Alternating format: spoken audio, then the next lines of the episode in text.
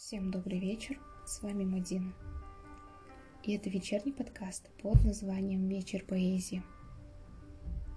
В этом выпуске хочу поговорить с вами про литературу XX века, а именно про Серебряный век. И сегодня какое-то желание у меня, особенно хочу прочесть стих вам. В конце выпуска расскажу про одного поэта Серебряного века и обязательно поделюсь его произведениями. Литература Серебряного века является достойной продолжительницей века Золотого. Она также открывает множество новых литературных течений. Но самое главное, Серебряный век.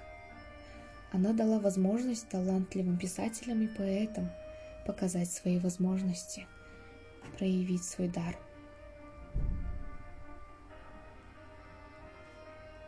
20 век порождает абсолютно новые литературные направления, к которым, в частности, относятся авангардизм, реализм и модернизм.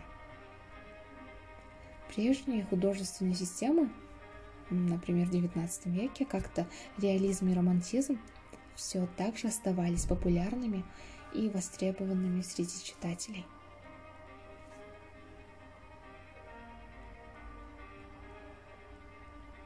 Одной из центральных тем литературных произведений того времени является тема Родины, судьбы России, оказавшейся на пересечении эпох.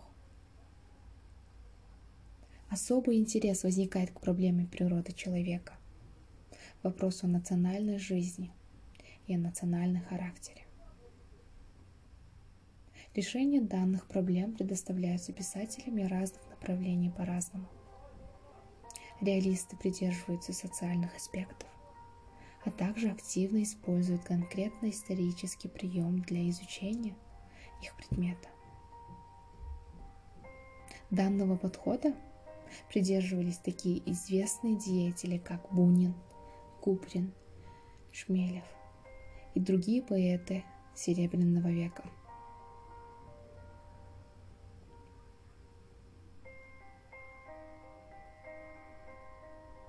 В молодом и бурлящем потоке художественных образов и гениальных идей писательские мысли рождается абсолютно новый герой, непрерывно растущий человек, вынуждены бороться и побеждать. Это и есть тот самый классический персонаж Максима Горького, герой социалистического реализма.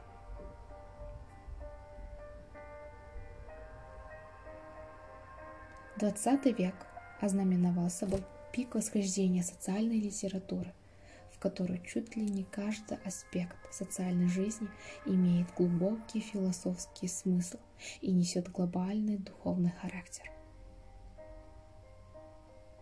Основными характерными чертами литературы Серебряного века являются как следующие аспекты.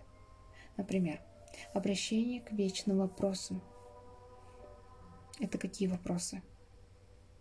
Это рассуждение о смысле жизни, о месте каждого человека в социуме и всего человечества в целом.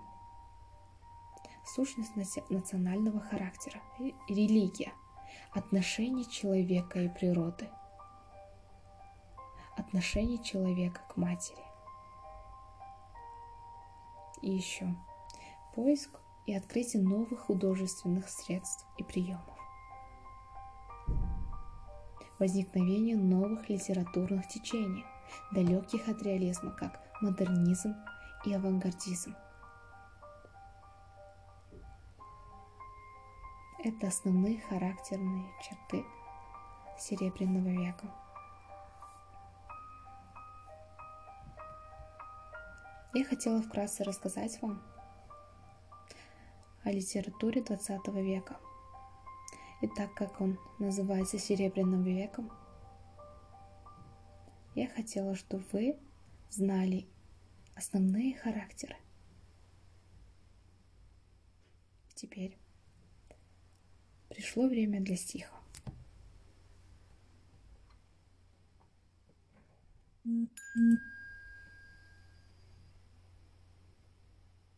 Я выбрала стих Анны Ахматовой под названием «Гость». У меня было сегодня дикое желание прочесть вам такой стих, какой-то, который по душе.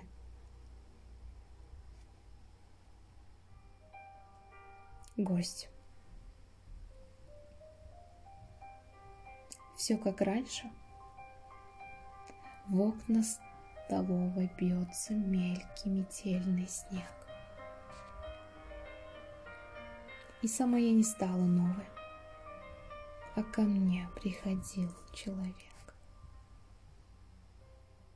Я спросила: чего ты хочешь? Он сказал: быть с тобою в аду. Я смеялась. Ах, напророчишь нам обоим, пожалуй, беду.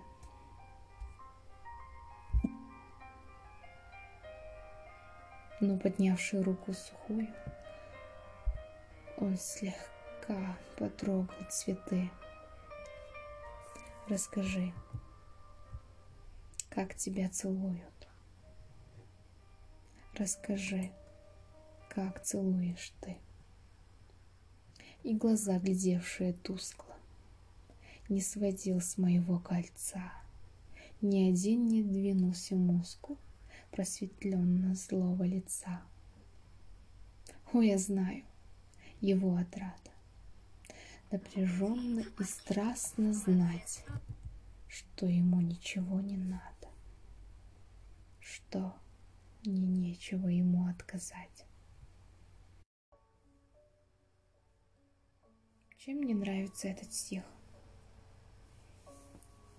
Во многих стихотворениях Анны Ахматовой присутствует образ неизвестного мужчины, с которым ее связывают любовные отношения. Этот неизменный образ вызывал в литературном обществе самые разнообразные догадки именно о таинственном любовнике Анны Ахматовой. Даже муж поэтессы ревновал ее к этому загадочному незнакомцу и устраивал скандалы. Но Анна Ахматова была верна мужу. Все ее поэтические любовные приключения – плод воображения. В образе любовника воплощались ее несбывшие мечты о настоящем счастье. Возможно, это была своеобразная месть мужу, который вскоре после свадьбы совершенно охладел к супруге. И в первый раз образ неизвестного мужчины появился в стихотворении «Гость», которое я только что вам прочитала.